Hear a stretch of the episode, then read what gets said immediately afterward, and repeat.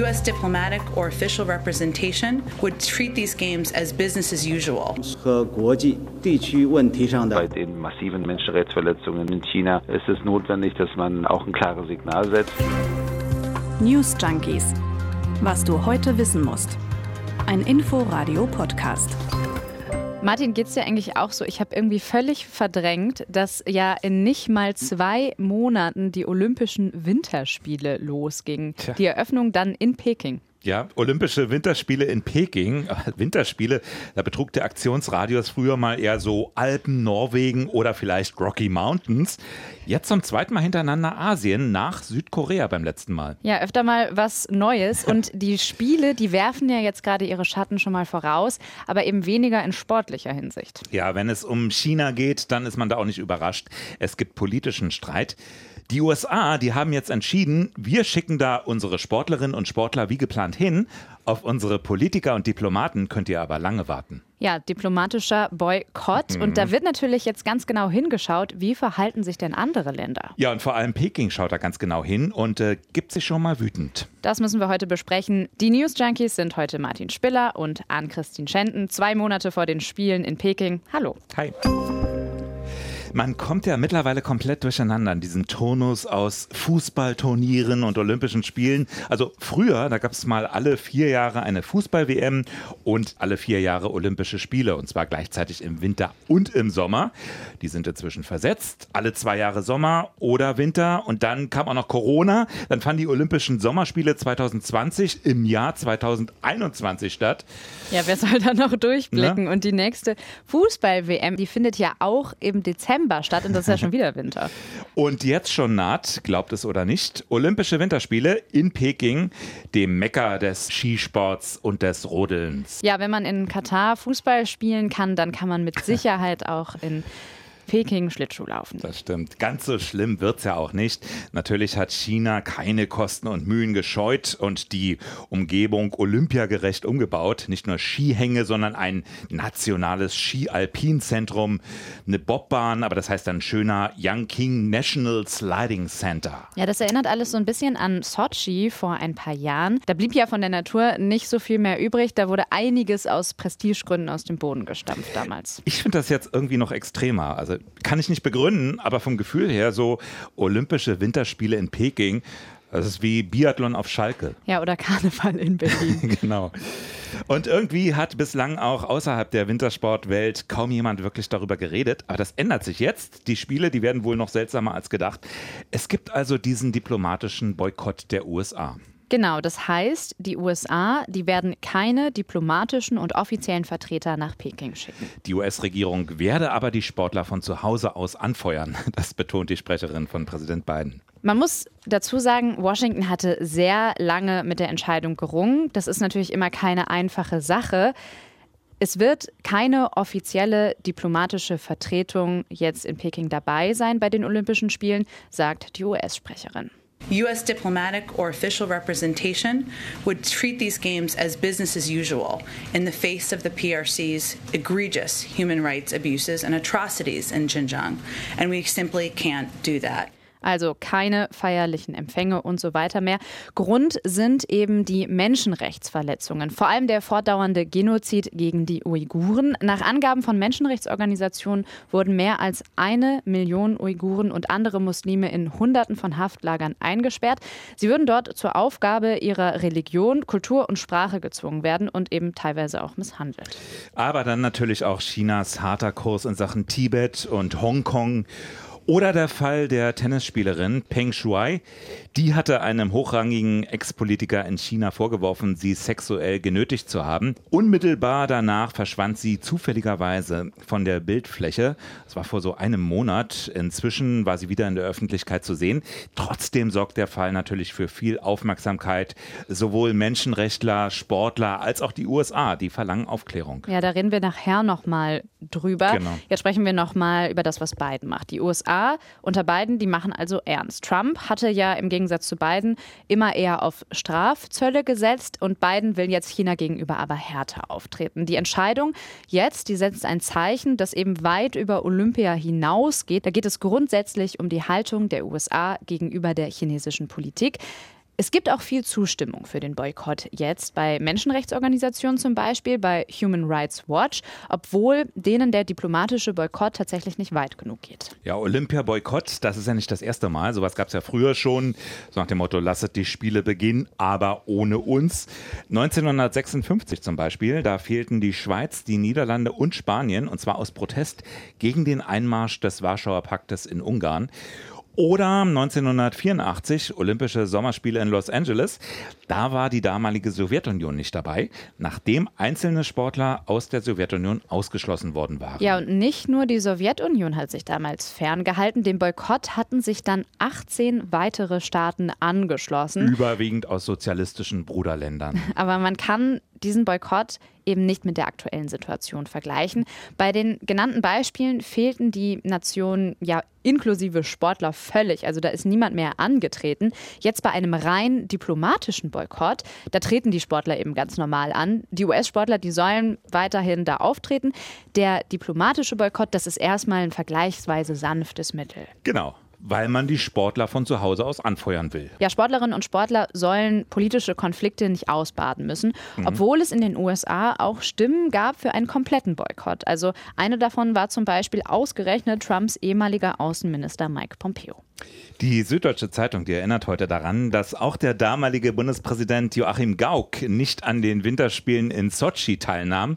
Ein Riesenthema damals in Deutschland, aber im Ausland kaum zur Kenntnis genommen. Ja, und jetzt ist es irgendwie anders. Peking hat heftig auf den angekündigten Boykott reagiert. China droht mit entschiedenen Gegenmaßnahmen, sollten die USA den Boykott umsetzen.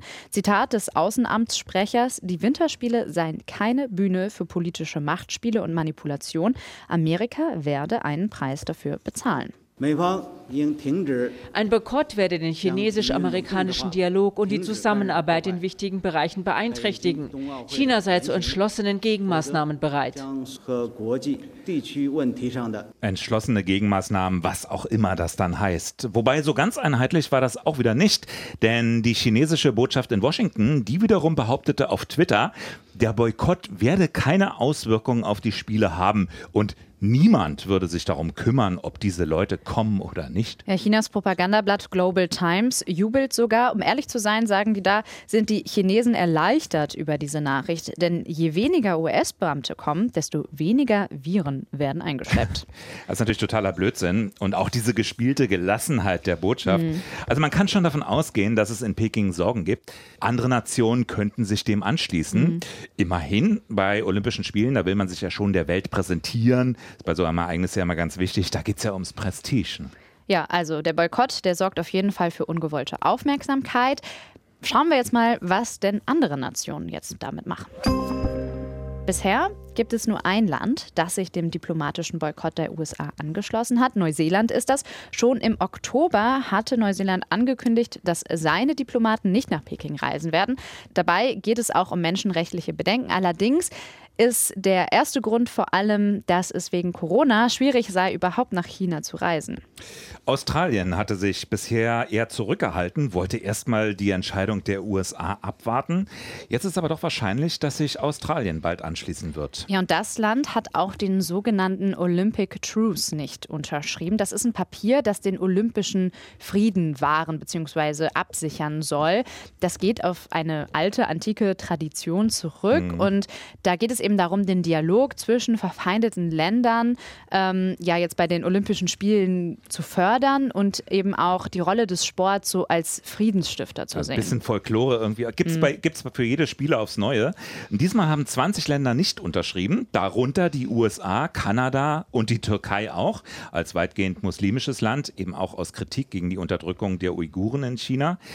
Das Papier, das wandert dann übrigens immer noch zu den Vereinten Nationen. Die dürfen das dann nochmal endgültig endgültig verabschieden. Mhm. Haben sie auch gemacht, trotz der fehlenden Unterschriften allerdings. Ja, und Kanada und Großbritannien haben ja, wie gesagt, auch nicht unterschrieben und die könnten sich dem Boykott auch anschließen. Uns hat natürlich auch beschäftigt, wie geht denn jetzt eigentlich Deutschland mit diesem Thema um? Im Inforadio haben wir heute Morgen gesprochen mit Omid Nuripur, dem außenpolitischen Sprecher der Grünen. Und der erwartet von Deutschland jetzt ein politisches Signal. Bei den massiven Menschenrechtsverletzungen, die wir dort erleben in China, und ich meine, es werden Athletinnen verschleppt und sind plötzlich weg, ist es notwendig, dass man auch ein klares Signal setzt und das, was die Amerikaner sagen, also dass äh, keine Regierungsmitglieder daran teilnehmen. Das halte ich für eine richtige Herangehensweise und hoffe, dass äh, Deutschland sich dem anschließt. Ja, tatsächlich werden aber eh keine Politiker oder Diplomaten aus Deutschland äh, in China erwartet. Es seien, also es sind keine angemeldet momentan und die Meldefrist, die ist eben schon vorbei. Das, äh, das hat heute der grünen Europaabgeordnete Reinhard Bütikofer dem Deutschlandfunk hm. gesagt. Also die Frage erübrigt sich, ohnehin keine Diplomaten aus Deutschland in Peking dabei aber natürlich hunderte Sportler, weshalb trotzdem irgendeine Form an Signal erwartet wird. Klar, Annalena Baerbock, unsere zukünftige Außenministerin, die hat letzte Woche bereits gesagt, dass man sich mit diesem Thema beschäftigen müssen wird. Olaf mhm. Scholz hingegen, also unser zukünftiger Kanzler, der steht eher für eine mildere China-Politik, also so ein bisschen wie Merkel. Er hat sich auch noch nicht klar geäußert. Von einem sportlichen Boykott, also so wie es ihn früher mal gab, wollen übrigens bisher alle Länder absehen. Und auch Omid Noripur, der findet es wichtig, dass die Spiele stattfinden. Die Sportlerinnen und Sportler, die bereiten sich ja teilweise Jahre darauf vor und die sollten nicht politische Konflikte austragen müssen. Hm, hatten wir ja gerade schon mal ganz kurz. Mhm. Und das Ganze bestätigt auch der Sprecher des Deutschen Athletenverbandes, Maximilian Klein. Das hat er heute im Interview mit der Sportschau gesagt. Weil die Athletinnen und Athleten eben sich in einem Dilemma befinden, weil sie in eine unmögliche Situation für etwas gebracht wurden, für das sie gar nichts können.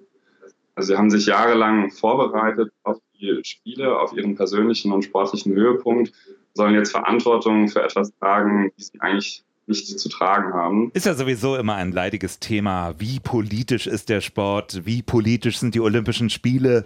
Geht Olympia überhaupt unpolitisch? Ja, und an dieser Stelle müssen wir mal über das IOC reden. Das ist ja das Internationale Olympische Komitee und das wird seit Jahren von Thomas Bach geleitet, also einem Deutschen. Und der hält immer noch daran fest, dass die Olympischen Spiele politisch neutral seien. Mhm, wörtlich, das ist eine rein politische Diskussion. Auch in dieser Frage ist das IOC politisch neutral.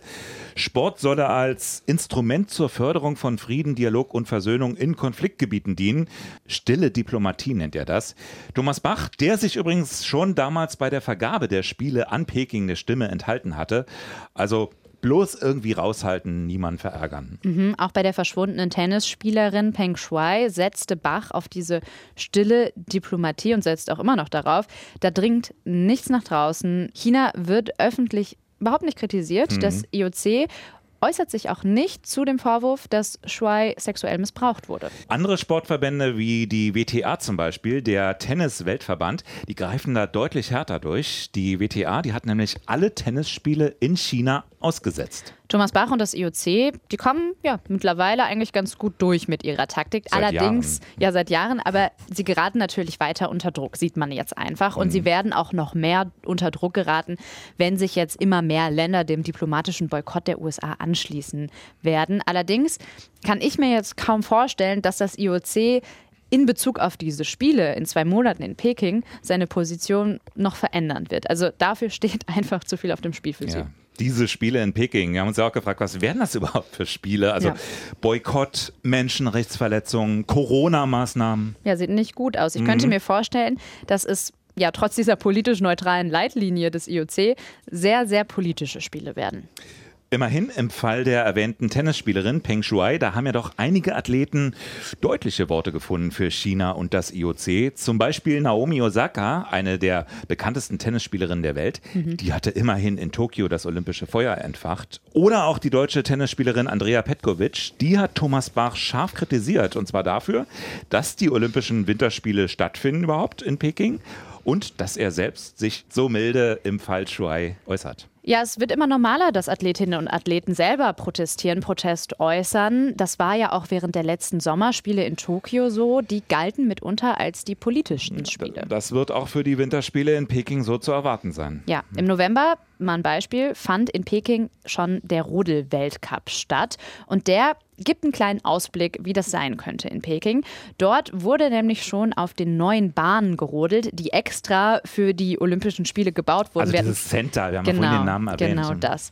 Und der deutsche Rodler Felix Loch, der hat dem SID, dem Sportinformationsdienst, gesagt, das, was er da gesehen hat, das ist alles total übertrieben, überdimensional. Das ist einfach nur Protz, um der Welt zu zeigen, was sie da können. Ja, oder ähnlich auch Rodlerin Nathalie Geisenberger. Die hat sich gefragt, wie das alles überhaupt mit der Nachhaltigkeit zu vereinbaren ist. Diese ganzen Neubauten, die seien einfach nicht mehr zeitgemäß. Ja, und das, obwohl das IOC sich das Thema Nachhaltigkeit ins Programm geschrieben hat, auf die Agenda geschrieben hat. Trotzdem werden einfach alte Olympiaanlagen ja sehr ungerne wohl zweimal benutzt. Man fährt dann eben lieber nach Peking. Oder findet immer weniger Länder in Europa zum Beispiel, wo man überhaupt noch Spiele machen kann. Ja. Wir könnten jetzt endlos so weitermachen mit der Kritik. Bei genanntem Rodel-Weltcup, da wurden zum Beispiel auch die scharfen Quarantänemaßnahmen kritisiert. Also momentan geben die Olympischen Spiele in Peking eher ein ein desaströses Bild ab und das IOC sowieso. Ja, und ob dann der diplomatische Protest der USA und vielleicht auch anderer Länder und dann auch der Protest eben von vielen Athletinnen und Athleten weltweit Widerhall beim IOC finden Mhm. wird und welche Konsequenzen das IOC wiederum daraus ziehen wird, das werden wir einfach sehen. Also ich sag mal so, mit unpolitischen Spielen wird das wohl nix. Nee. Mal gucken, was bis Februar noch so alles passiert. Ja, und Biden, der ist ja jetzt gerade auch schon wieder in anderen außenpolitischen Themen gefragt. Er trifft sich ja heute, beziehungsweise jetzt gerade, während wir aufzeichnen, mit Putin auf einem Videogipfel. Und da geht es um den schwelenden Ukraine-Konflikt. Dazu dann vielleicht an anderer Stelle Gut mal und mehr. gerne nochmal Thema in dieser Woche, wenn das so weitergeht. Morgen wohl eher die Ampel, denn äh, die steht ja jetzt noch mehr. Heute wurde nun auch, wie erwartet, der Koalitionsvertrag mit dem schönen Titel Mehr Fortschritt wagen unterzeichnet. Im Futurium natürlich. Das ist dieses neue Zukunftsmuseum am Hauptbahnhof. Morgen ist es dann soweit, dann soll der Fortschrittskanzler von den Parteien der Fortschrittskoalition im Bundestag gewählt werden und dann fortschrittlich vereidigt und dann geht's los mit der Fortschrittspolitik. Mhm. Haben Wie oft hast du morgen- jetzt Fortschritt gesagt? ich habe nicht mitgezählt. Okay. Morgen ganz oft. Genau, für heute war es das erstmal. Wir sehen uns oder wir hören uns morgen hier wieder. Und wie immer gilt natürlich, ihr könnt uns Wünsche, Anregungen, Kritik an newsjunkies.inforadio.de schicken. Zum Beispiel auch die Antwort auf die Frage, freut ihr euch eigentlich auf die Olympischen Winterspiele in Peking? Freust du dich, Martin? Ich habe mich noch nie so wirklich für Olympia begeistern können. Ich freue mich auf Eiskunstlauf und ähm, das war's. Bis morgen. Bis morgen. Tschüss. News Junkies.